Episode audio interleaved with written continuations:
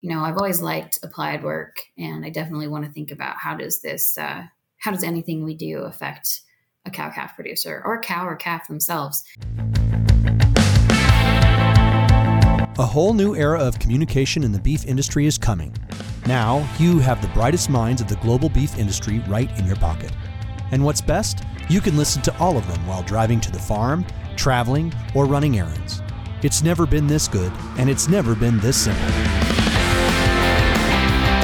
Podcast Show is only possible with the support and trust of innovative companies like Healthy Farms by BioVerse, your manure management experts. Contact us for time and labor saving solutions. Welcome to the Beef Podcast Show, a weekly podcast where you'll find cutting edge insights and everything that's working in the global beef industry.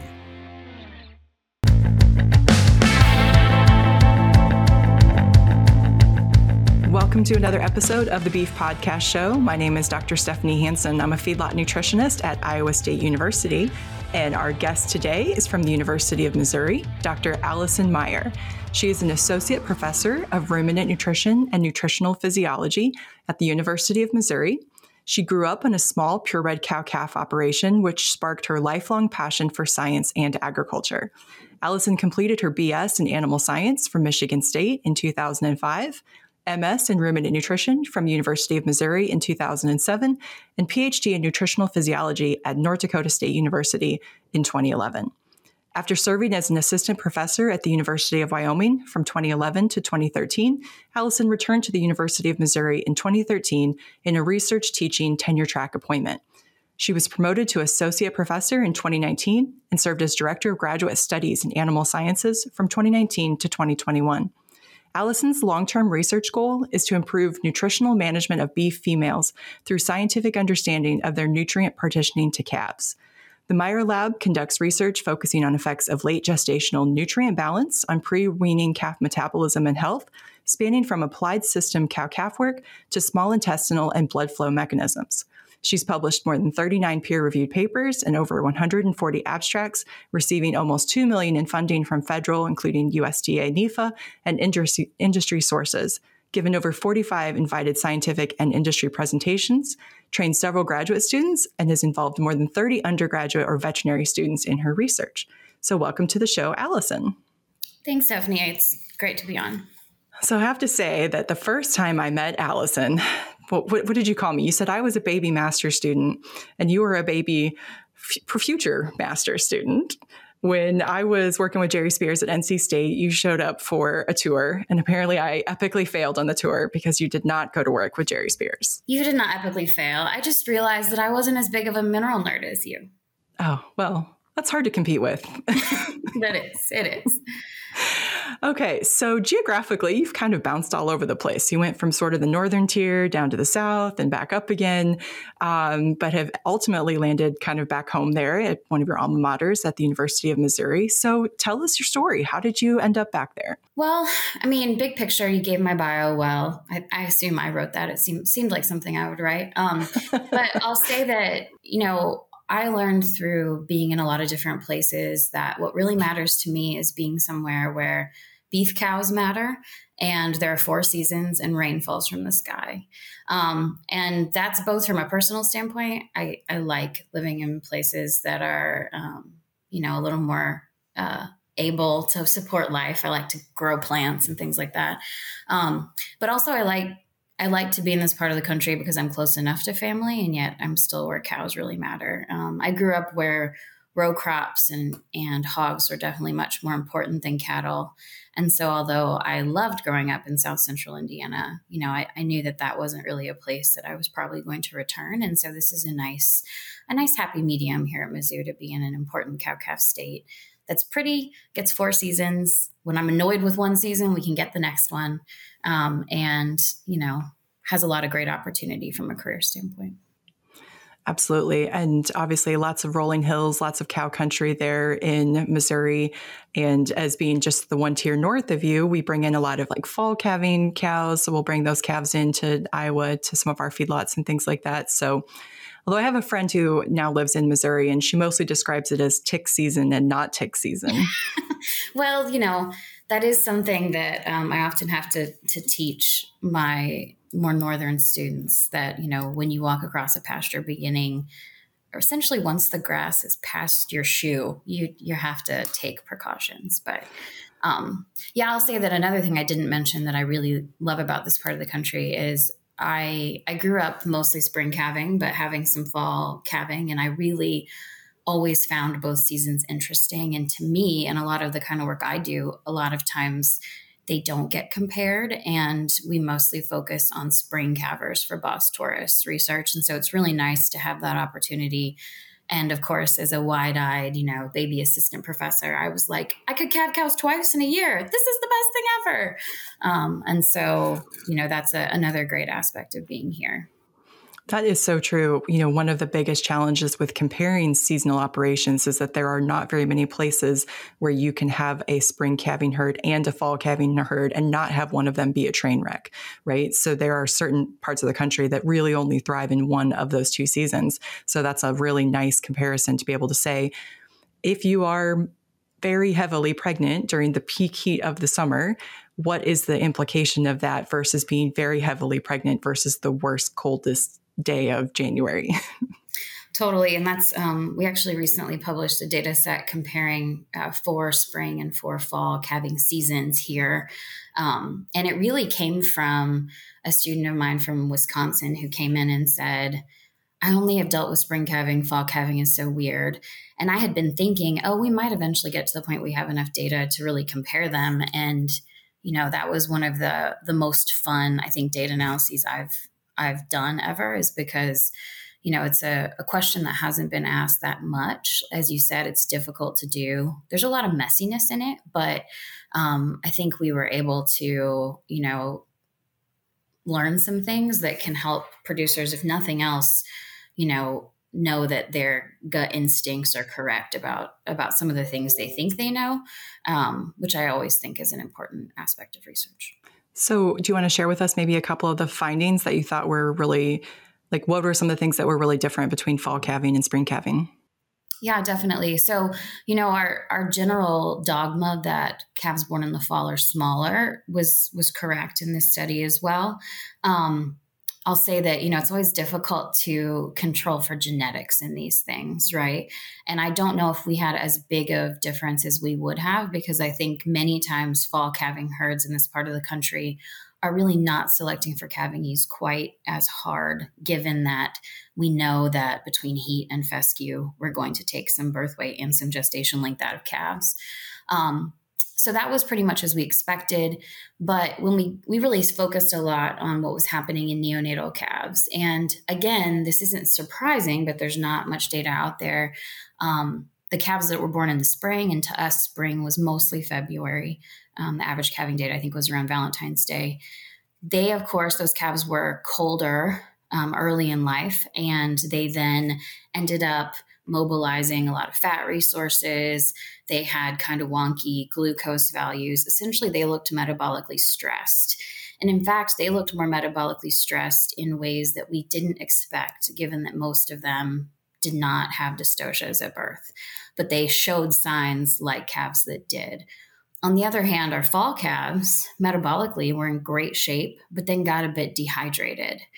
And um, seemed in some ways to have less access to nutrients. I think maybe fall colostrum doesn't have as many nutrients. We didn't have quite enough colostrum data to compare those. So, um, really, as we look at it, you know, springborn calves have a better a better environment during pregnancy, but then they come out into a bad environment.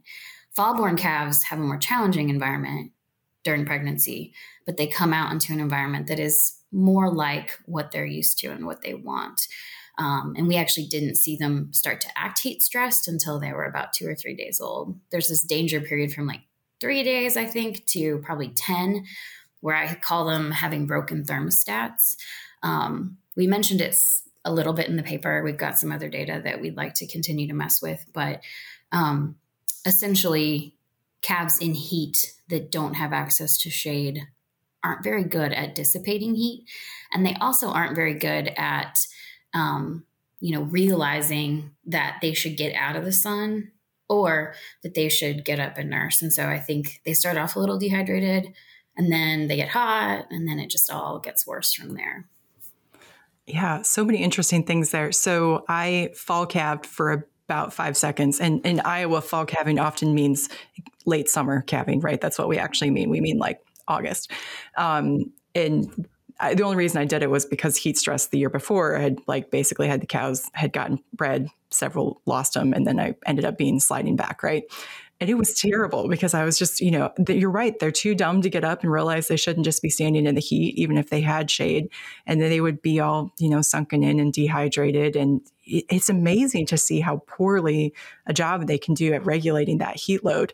And that, and I would say even 30 to 45 days of age and stuff, they're still not very good at it. Yeah, it's amazing at some point. So the way that we really um, have learned more about that was taking a lot of rectal temps from a lot of calves. And um, I'll say that it's interesting somewhere in that like 10 day to two week period, they're, they'll still look kind of hot and they'll still act hot, but their rectal temps will regulate.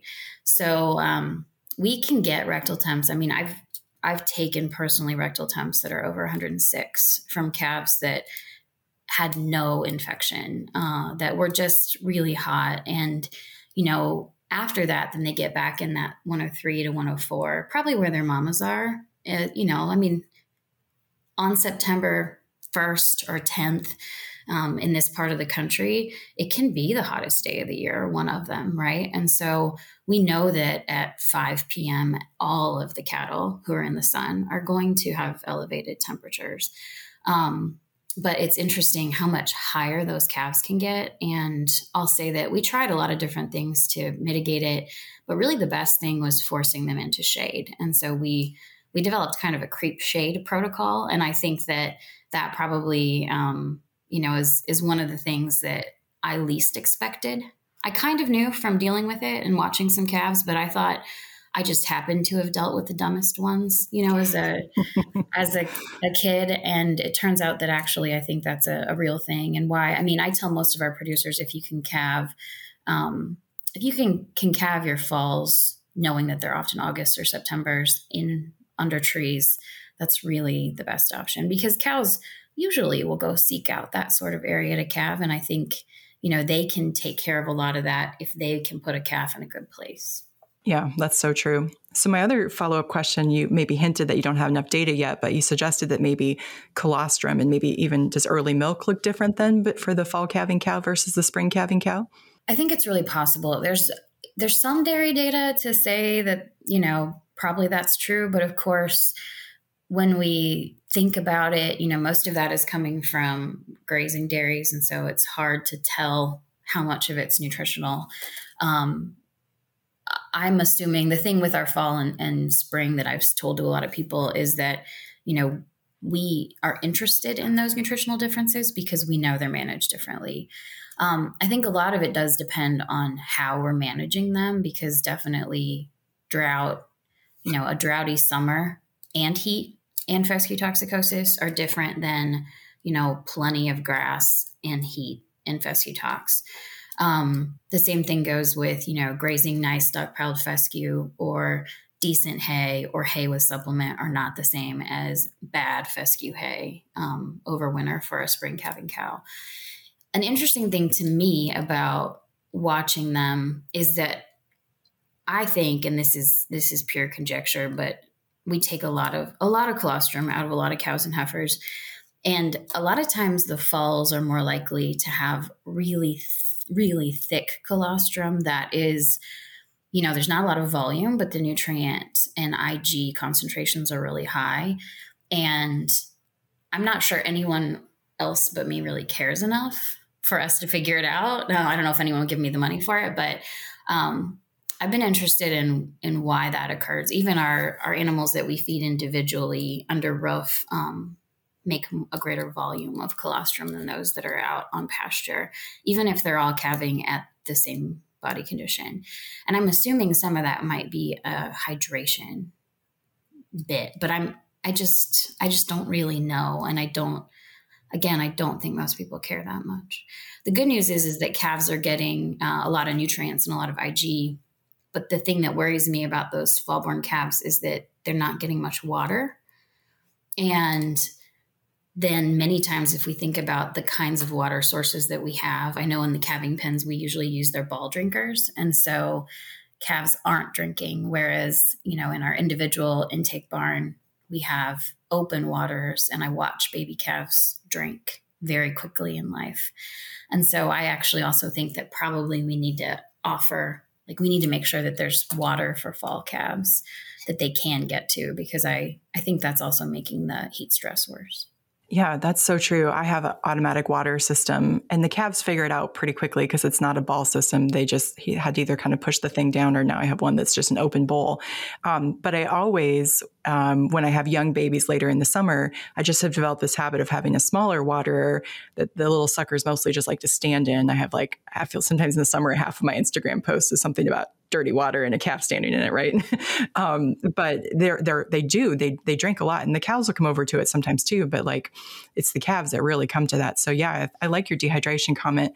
I wonder about vitamin content too of that. If we think about fall calving cows, we typically think they've had longer green grass exposure, so we would expect better vitamin A, vitamin E, kind of in that colostrum, and that's so important for that newborn calf to consume that because there's very little placental transfer of that but then the flip of that might be the trace minerals. And so I think, you know, maybe we have more of those problems in the spring calving than we do in the fall calving if they've seen grass. But I don't know about you, my grass has been out by July 1st the last few years. So yeah, I mean, I'll say that we, until this last summer, we'd had a few pretty good summers here where we had a lot of volume. It was just really, you know, pretty low quality, um, pretty high fiber, low protein. But I think you're right, um, especially after uh, after listening to some of the the talks from um, the Drewnoski lab. What is her PhD student's name? That I Hannah talked to Spear. Hannah. Yes, we had a long hallway conversation about this, and I would love to um, measure some of our vitamin A and some of our our different um, colostrum and milk samples. We do we measured uh, trace minerals in a study that was was sponsored by Novus, but we also recently got a gift from Zinpro to measure some um, trace mineral concentrations over time. So we have some colostrum samples where we we we took all of the colostrum from the gland right after calving and then every 12 hours for a total of four sampling. So essentially we had taken the calves from the dams for a different um, objective. And i wanted to watch how colostrum changed because i can't find any of that data in beef cows except for one irish study and they only presented um, immunoglobulins. And so trace minerals, I'll say, in those samples go down very fast, just as you'd expect. Um, and I think, you know, we're hoping, I mean, we've got a lot more of those samples. There's a lot of things we could do with those, um, but there's a lot more questions like that that honestly, um, the more I deal with colostrum, and I was fascinated by it as a kid, but the more I deal with it, the more I realize that we don't know much about beef cow colostrum. We often assume that dairy cows are the same. They're not because they've diluted their colostrum so much.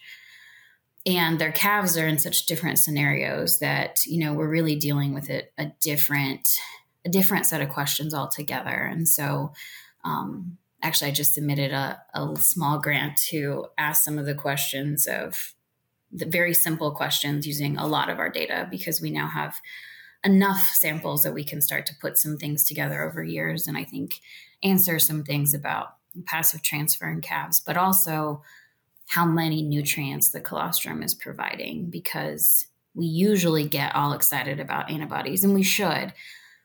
But my current pocket theory is that I think probably beef calves are getting enough IG as long as they consume colostrum because most beef cow and heifer colostrum I've ever dealt with has plenty of IG.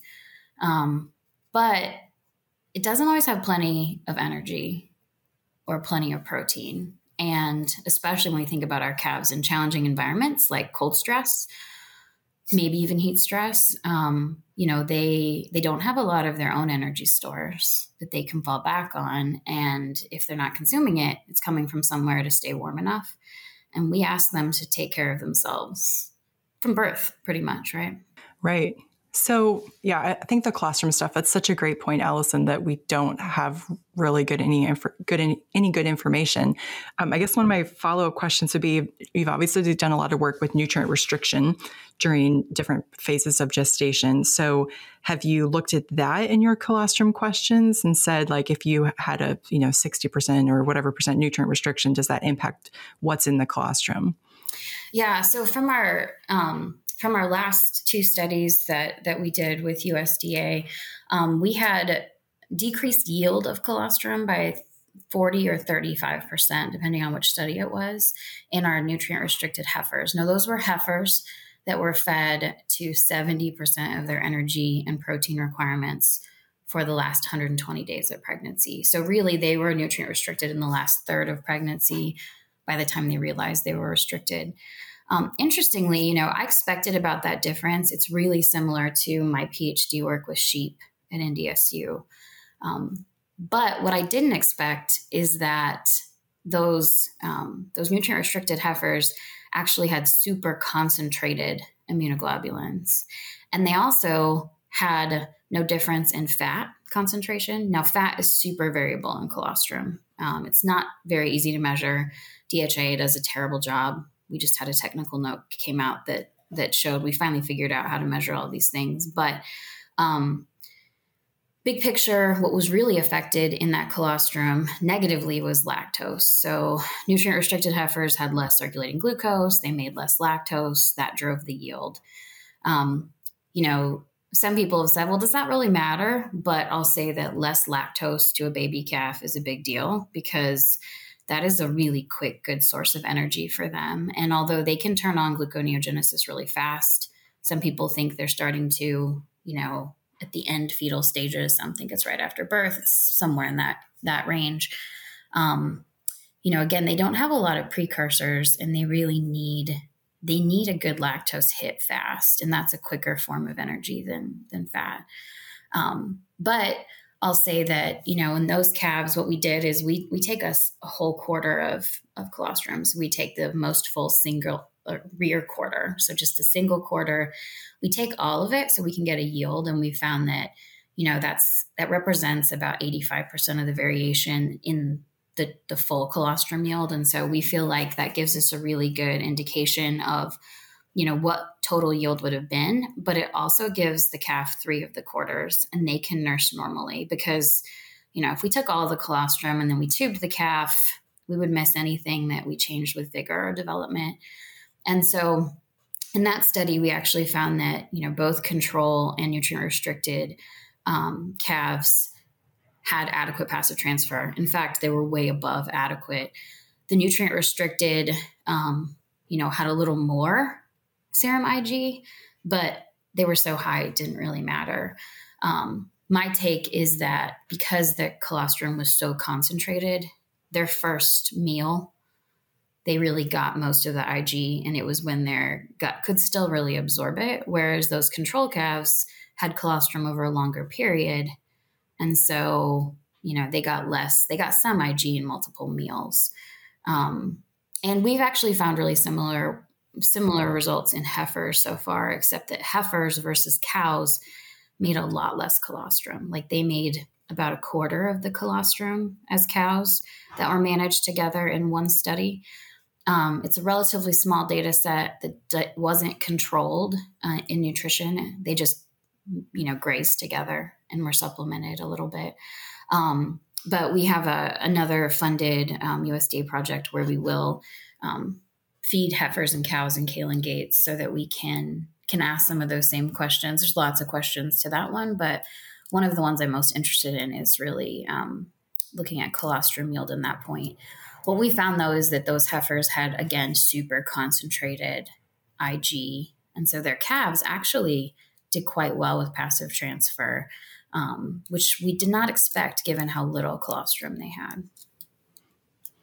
So you were talking about lactose being um, limiting in the nutrient restricted cows too, and that has effects on things besides just energy, right? So lactose affects the permeability of the gut to certain nutrients like calcium, for example. So they'll have better calcium absorption if they've had something like lactose come through there. Um, I've also seen a couple of things. I was going to ask you. Um, about transition milk. So that not the colostrum, but not into regular milk, transition milk, and how it impacts like gut development. Have you guys looked at that at all or seen some of those more recent studies?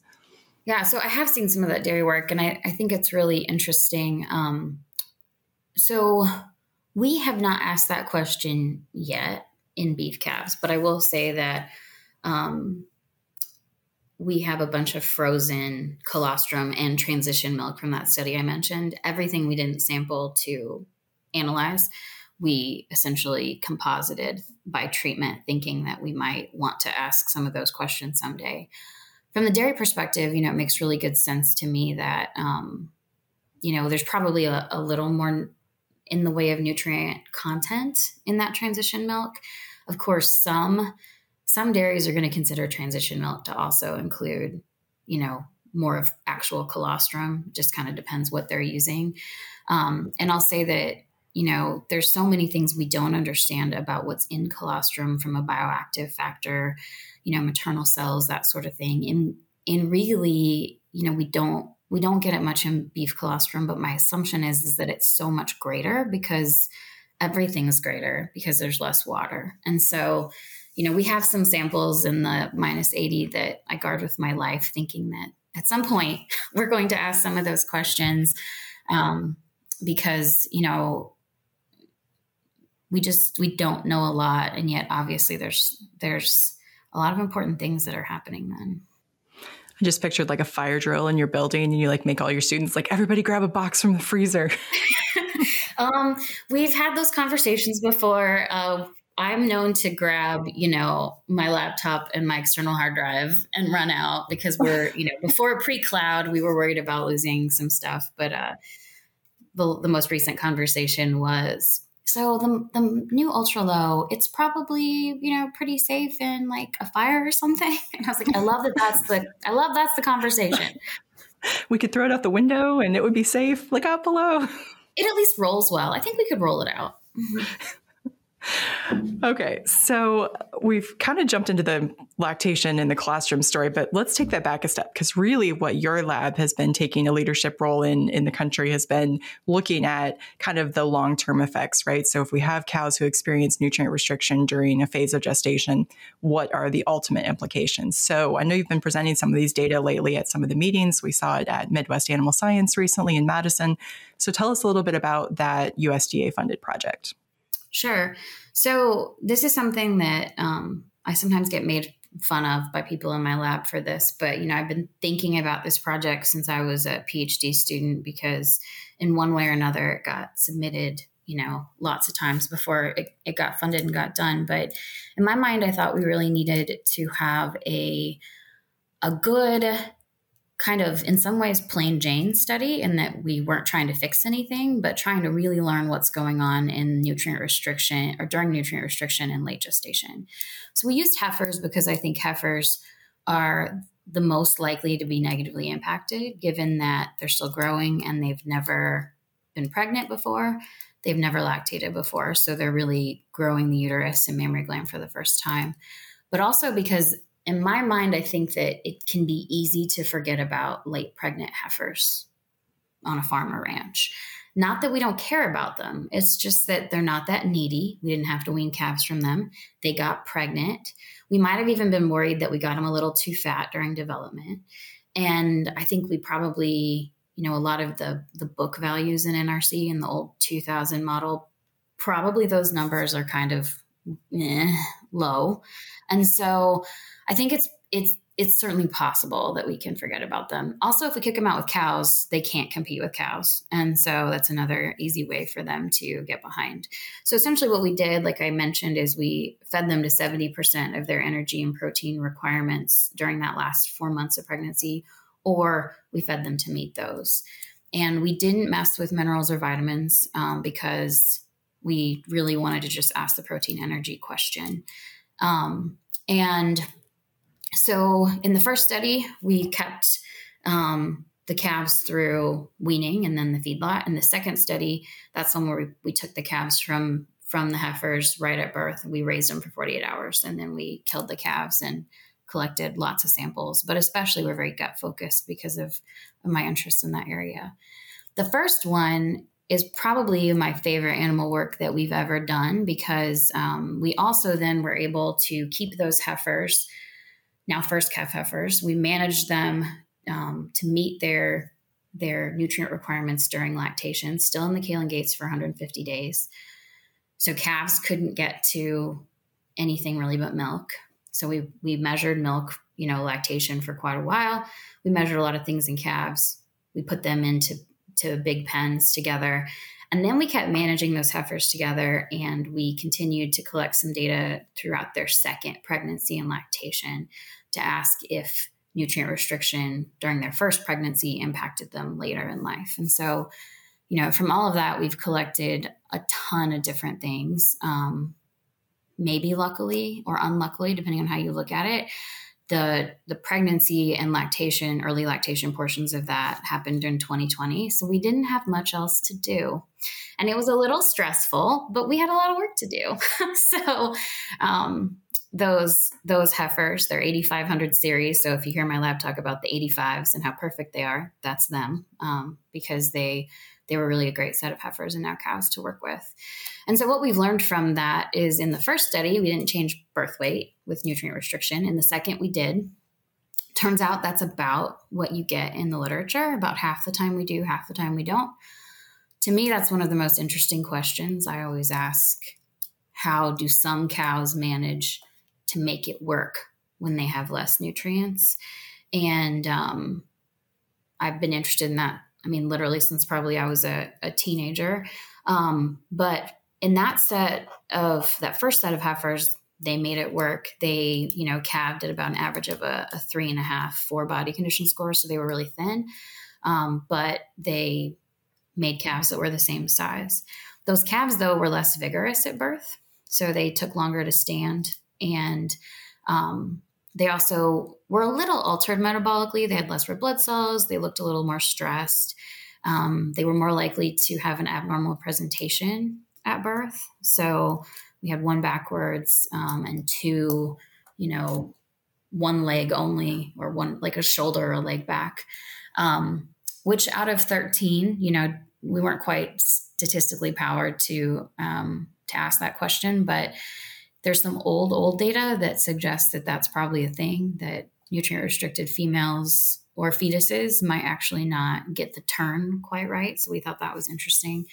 Um, Let me jump. Mention, go ahead. Let me jump in and ask a question about that. So do you think that's do you think it's a gut fill difference? Is when you have your restriction, do they still have like just a lot of really poor quality hay, but the just the nutrient load is different? Or is there a gut fill difference that like that fetus is getting shoved into the right place if the right amount of gut fill is there?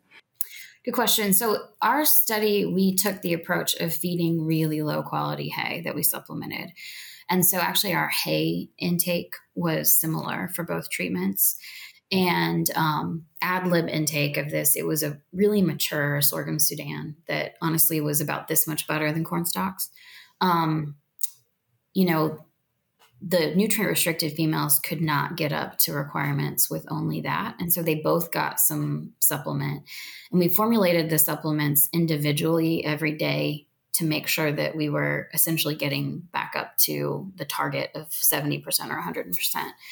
Um, and so they were full. The nutrient restricted, you know, heifers, I think their bodies knew they were starving, but they didn't because they were always full. They were always chewing their cuds. You know, they didn't try to eat the fences or anything. Um, and so, you know, that definitely is different from some studies where they're feeding a TMR and we probably have a lot of differences in gut size. As somebody who has measured a lot of pregnant, especially ewe guts, that's something I always think about unfortunately, we can't really ask that question without killing them. And so we didn't. Um, my take would be that probably gut volume wasn't that different, but we certainly, especially small intestinal and I think maybe ruminal epithelial function and, you know, the density of the tissue, like mucosal density, probably were a bit different just because even though we weren't reducing um, volume of feed, nutrient availability was quite different. Um, but we were really trying to keep, like I said, ad lib intake, passage rate pretty similar. Um, to me, that is more representative of what's happening in the real world. And we also knew that it was important not to have those those females be any more stressed or causing trouble because you know that's something when you talk to other people who have done these sorts of studies you know if if your nutrient restricted females are really mad and they're constantly getting out and eating something it doesn't really get your treatment across. And um, and i don't like it especially when pregnant females are unhappy. Um, like i always yell at people who try to run pregnant cows. I'm like no no no. We let them walk at the speed they want to. You know they get to choose. And so i'll say that that was a lot of our our perspective there's lots of ways to do it but i think it worked out pretty well in the end. Yeah, I think the nutrient restriction thing is so such a hard thing to test. And you're right. You know, I feed a limit fed high concentrate diet to my cows like in confinement during the winter right so and it's because of a labor challenge and i don't have big equipment to move hay bales and stuff really readily so i limit feed hay and i you know so it, but there's enough gut fill there and stuff that they're not trying to go through the fences and stuff like that. But let me tell you, you know, the second that you're below that game, that thing, right? Because in the winter, no hot wire is going to hold a cow back because there's not enough, not enough zinc to it. Okay, so my other question was we've talked to Travis Mulliniks before on the podcast, and um, you know he's talked a little bit about this idea of like metabolic flexibility, and I think he mentioned that like maybe his advisor had told him like body condition scores are essentially an energy supplement waiting to be utilized, but some cows are maybe better at it than others. So I was thinking about your comment that birth weight is sometimes affected by nutrient restriction and sometimes not. Have you observed if that's tied to the ability of mama to mobilize resources better than others? Yeah, that's a good question. So I'll say that um, in our two studies, and it's true that they didn't happen at the same time. You know, one was in 2020, one was in 2021. The females were out of the same cow herd, but different bulls. You know, like we can't truly compare them, but you know, the change in body condition score was quite similar in the the groups overall, and so I'm not sure that I can say that that's 100% it, you know, from a sometimes you see it and sometimes you don't. But I'll say that, um, you know, anecdotally, a lot of the the nutrient restricted females who gave birth to the biggest calves and still had quite a bit of colostrum and made a lot of milk, you know, were some of the thinnest. Is that random? I doubt it. Um, I can think of, you know, my favorite cow growing up who was kind of like that. Always thin, always milked a lot, always had one of the first calves every year. Um, you know, had twins at 10 years eight of age and could handle it. Um, I think that that those are some of the questions that would definitely be really interesting um, to ask. And to me, as someone who has certainly dabbled in feed efficiency a lot, um, you know, something that that I have wondered more and more throughout the years is actually, I, I truly believe we probably are thinking about efficiency wrong. Um, most of the time, cows are not in a situation necessarily where they get to choose how many nutrients they eat.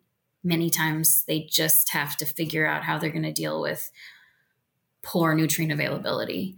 And so, I think some partition nutrients differently in a nutrient limited environment than others and it probably has something to do with how much they they use for maintenance themselves but it may have something to do with you know a set point of where they want to be body condition score wise or you know whether they prioritize themselves over their calves i think some of them are you know martyrs and they take care of their calves above themselves um, and we there's a lot of questions we could ask about it scientifically, but unfortunately, I don't I don't think we know enough now to really be able to answer that. Well, I think that sets up really well for a conversation that we wanted to be able to have here. So we mentioned Travis, who's at UNL, and your program there. Um, I focus a lot on what I like to call the modern feedlot animal, right? And I like to quote the CAPR data from 2011 that says, you know, feedlot cattle gained 44% more in 20, 2007 than they did in 1977. It's it's not the same beast.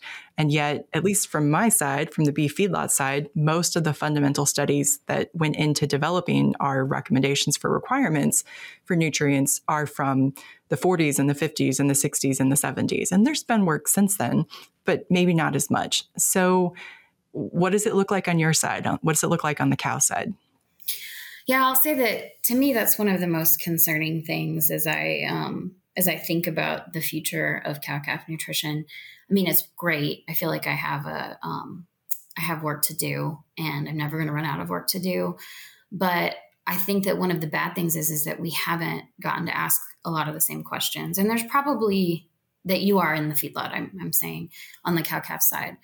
And that doesn't mean that there hasn't been great work done. There definitely is a lot of great stuff that came out of of the 90s and you know the 2000s up to now, but a lot of the people that I think of as really being at the top of that game, you know, the Harvey Freetlys and, and um, there's certainly lots of others, but he's one of my favorites. You know, they're retiring or they've retired. Um, unfortunately, we lost quite a few to administration or industry like Brett Hess. I loved working with him. And, and, you know, it turns out that a lot of times nutritionists actually do move into those things. We have the opportunities, right? Um, and so I worry because I, I don't know if there's enough of us right now that have been trained to, you know, be whole cow people and not just think about the ovary or the uterus or just think about the rumen. Um, but it's probably not even just a, uh, how many of us it's also funding i think you know i was definitely discouraged by some people during my training from being a cow calf nutritionist because of the lack of funding and the difficulty of of getting tenure and things like that um, i'll say that you know i probably have had more of an appetite for going after federal funding because i was trained really well at ndsu to do that but there's not a lot of industry money outside of mineral and vitamin supplementation, which there's not as much on our side as there is on yours anyway. But, you know, the rest is often product testing. And I think it's difficult with just product testing dollars to learn the things we need to to make the cow focused chapters of the NRC better. And so, um, you know, we used to rely a lot on USDA ARS centers like MARC and Fort Keogh to do that work. I think they're still doing some of it, but things have changed there too. And so I hope that one way or another we can find more money and more people who are interested and who want to stay in it so that we can answer some of these questions. We shouldn't continue to use only cows from the 60s, 70s, 80s in our models. Um, we don't really understand enough about cows. And the only way to know is to ask the questions.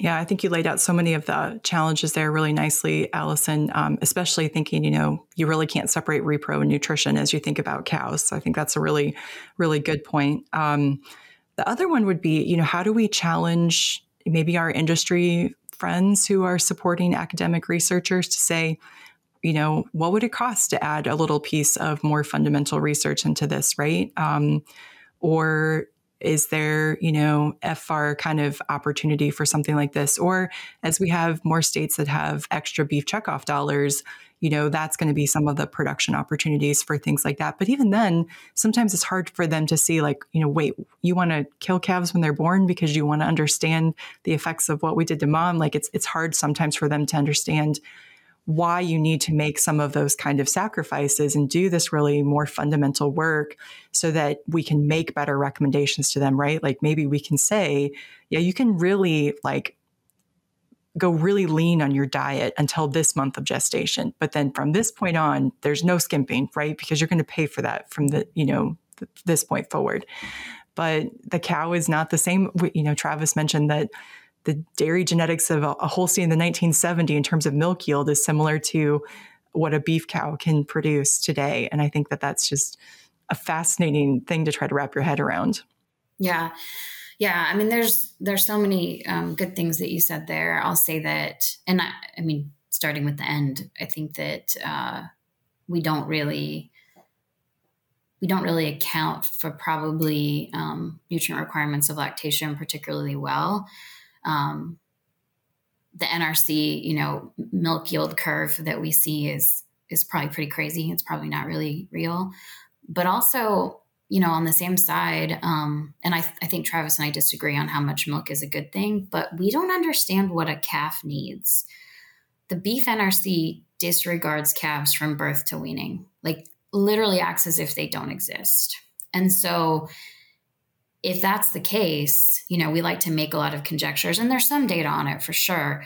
But, you know, if we don't really know what's in milk because we don't do a great job of measuring it and we don't really know how many nutrients it takes to make it and we don't really know how much calves need and we don't really understand how much calves graze on their own and fall calves are different from spring calves because they have different opportunity and blah blah there's a lot of stuff we don't know um, i do think your comment about how do we get other money? That's something i keep thinking about more and more you know now that i graduate from the just try to get through phase of, of early career to more mid. Um, you know I, I hope that that in the future we can come up with ways to get funding. I guess i was trained to just be really creative and to save everything you can and try to do things on a shoestring. Um, I want to give a shout out to the Illinois Beef Association because with their extra checkoff dollars, they have done exactly that. They paid for our second um, second parity study that I mentioned, which I should come back to because I forgot to say the great great part of that. But um, I I think one of the things people often forget on the cow side is that we can do a lot of things for relatively small amounts of money. Many times it's labor and it's just enough money enough money to keep our our skin in the game, enough money to pay for the labor. A lot of, you know, what I do, labor is the biggest cost because the cows already belong here. In general, you know, people are glad that we took over calving because things don't die. Um, but I have to pay somebody to watch. You know, you, you can't you can't have people watch cows and heifers 24 hours a day for nothing. I mean, I don't pay myself, so that's why I pick up the extra shifts. But um, I think that's uh, those are some of the things that are are kind of hard to get through, and, and maybe university systems have made that more difficult too. It's a little harder to bring in massive dollars when you're a cow person, and so I know that sometimes I like to point out look, I can get a lot done for this. You know, half a million dollars maybe doesn't get you anywhere with certain molecular techniques, but with my work, half a million dollars can you know do a lot of a lot of damage. And so um, that's some of the i guess ways that that we try to do it. Right. So I really want to go down a rabbit hole of dairy beef calves now since you just said all the things we don't know about beef calves from birth to weaning. And i've been like dude it should be on a cow. That's why we don't have to figure this out. I don't think we have time for that. So maybe we might have to think about that for a future episode. I want to give you the chance to go back to your second parity discussion Awesome. So in that study, like I said, we we only nutrient restricted those the one group of females for you know four months in late pregnancy, the last four months of pregnancy. And again, those were fed individually then during that restriction phase, but also for the 150 days after calving. So the first 150 days of lactation. They bred back quite well. And I think it's because we knew we were meeting at least what we thought were lactation requirements. I'm not sure if we quite fed them enough, but we got them at least to to what you know the current NASEM would say with a little bit of help from Freetly equation. So, um, long story short, after that they they at weaning hadn't actually come back together on body condition score and body weight, and I was surprised by that because I really thought by weaning we could get them back, and then by the time they calved the second calf, they still hadn't come back by the time we weaned their second calf, they still hadn't come back. So it turns out that throughout really the second pregnancy, we these females were maintaining themselves at about you know half to three quarters of a body condition score lower, and then about the same, actually a little bit more weight. Kind of depends on where you're at, but I want to say it was like 60 to 100 pounds during that time. Um, and so, you know, we're asking the question small data set, obviously, but did they change their mature body weight? Did they change their muscling? Um, we don't think they changed frame score, but we actually didn't measure frame score in these. We did in the second study, and we found that shoulder height actually wasn't reduced in our nutrient restricted females. And so, you know, we don't think that that happened, but, um, you know, did they change their fleshing ability? Did they change their metabolic step point or a body condition score set point.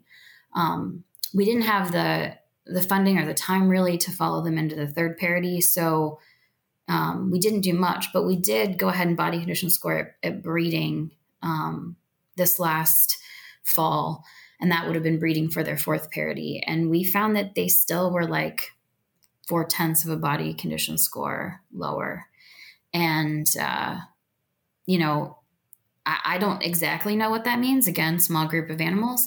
I'll say that they um, they had about as much heterosis as any animals we'd currently use because they were out of a Hereford bull and some Angus cows. Um, they did mobilize you know a lot of fat during their late pregnancy but i keep wondering what that means long term and i think that one of the things it can tell us is we should consider heifer development to really be much longer than we do it's not just until we breed them you know especially if we think they're only at 60 or 65% of their mature weight they're making up a lot of ground while they're pregnant and you know my assumption is that if we mess that up we could change them forever. It could be a good thing, it could be a bad thing. I don't know. This is a pretty fertile group of animals, but I really want to do it again with like 400 and see what happens. Have you ever looked at like osteocalcin, like a bone synthesis marker, or any kind of like markers of like bone mobilization or degradation, or maybe cartilage? Something you can measure in circulation? Yeah, we have a lot of blood samples, and I'll say, you know, so far we really stuck with um, you know, everything that was in the grant. But now we're kind of to a point of what else do we ask? And that's something that we've talked about a little bit is what's going on um, from the bone standpoint. I'll say that in our in their calves while they were um, while they were pre weaning, I didn't mention how much milk their milk production was 15% less than control. And those calves actually had less bone growth through very gross measures of just height, length, you know, bone circumference, bone length.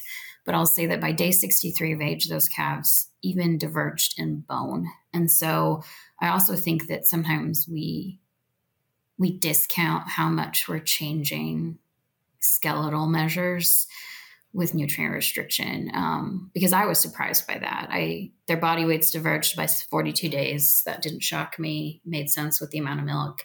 Weaning weight and milk were quite similar in their percent difference, but um, the fact that that we probably really slowed their skeletal growth has just kind of stuck in my brain and made me want to ask a lot of other questions.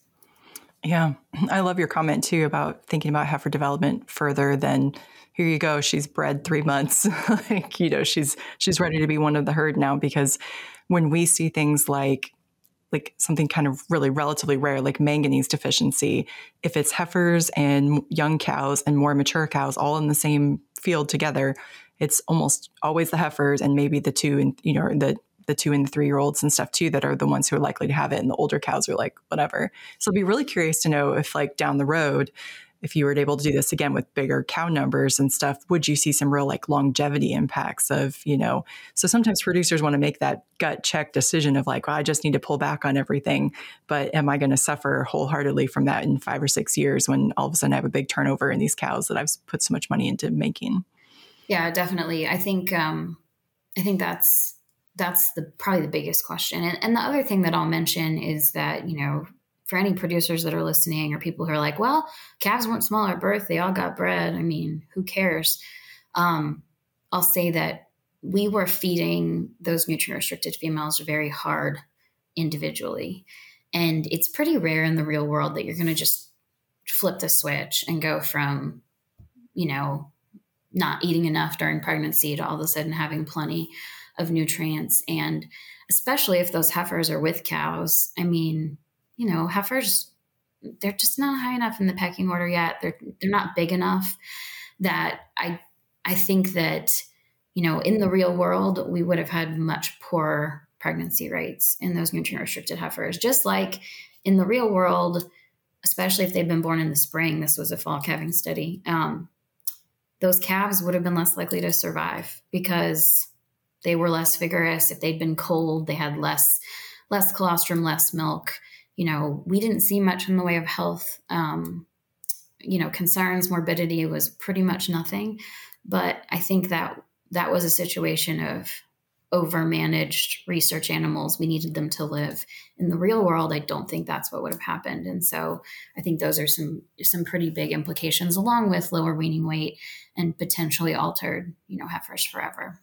I think this is such a great example of why you know the really intensive studies belong at the universities you know they this is where things start you start to refine your questions figure out what kind of samples you need in the future right and then you have the opportunity to kind of leverage that up and upscale it but the fundamental work still takes so much effort and it takes a team, especially for cow stuff, right? Like you mentioned, all your labor challenges and stuff. So I think this is a really cool avenue of research that you guys are are chasing down there. Thanks. I, I appreciate it. And I'll say that to me, that's one of the most fun things about it. You know, I've always liked applied work and I definitely want to think about how does this, uh, how does anything we do affect a cow calf producer or cow or calf themselves? But to me, I want to know enough more about how it's happening that I think this this really intensive work where everything stays alive is my favorite because you know we can just ask lots and lots of questions and um, let somebody else do the really basic work maybe let somebody else apply it like you said but um, i really love that gray area it's time for our famous three all right, so we've reached the end of our time together, and it's time for our famous three questions. So, are you ready for this? Sure. Okay, so question number one What's your favorite beef resource? Well, first, I don't know if anybody's done a shout out for these, but I feel like I should. Um, American Society of Animal Science meetings and publications are, you know, really important to me, important to you. I think important to a lot, probably a lot of people listening. So definitely always love going to those meetings, especially Midwest and National Animal Science meetings, and then the Journal of Animal Science and Translational Animal Science. But as I thought about it yesterday when I reviewed these questions, um, probably one of my favorite resources is kind of a cop out in that it's Google. And it's because a lot of the stuff we do on the cow side – we don't really know what we're looking for. We, we don't know that someone did this in 1920 and found something kind of interesting. Or we're not sure if we're looking for a vet resource, an extension resource, something popular press. And I love that Google will find really random things for me, like and there's this 1840 research report from a lord in, you know, England that he measured 800 cows gestation lengths and reported it. And it's one of my favorite things I've ever read. But, you know, Google helped me track that down. And so I'll say that I'm a big Google scholar and general Google fan. I was not sponsored, but I'd be happy to be sponsored if anyone from Google is listening. Dear Google, I'll leave Allison's email in the liner notes for the show. yeah. Okay, question number two. What is a book not related to beef that you're currently reading? Or if it's not a book, you can do a Netflix or we've heard, had all kinds of things.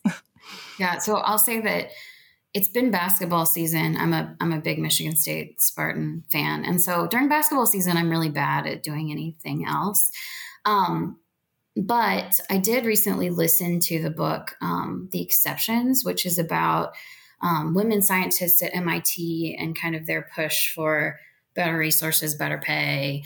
Um, and it was excellent. It's long, and so I was really glad I listened to it. Um, I love audiobooks personally, but I'd encourage you and maybe especially any other women listening. I, I thought it was just really good. Yeah, that's awesome. Okay, last question. What's a trait of someone you know that has helped make them successful?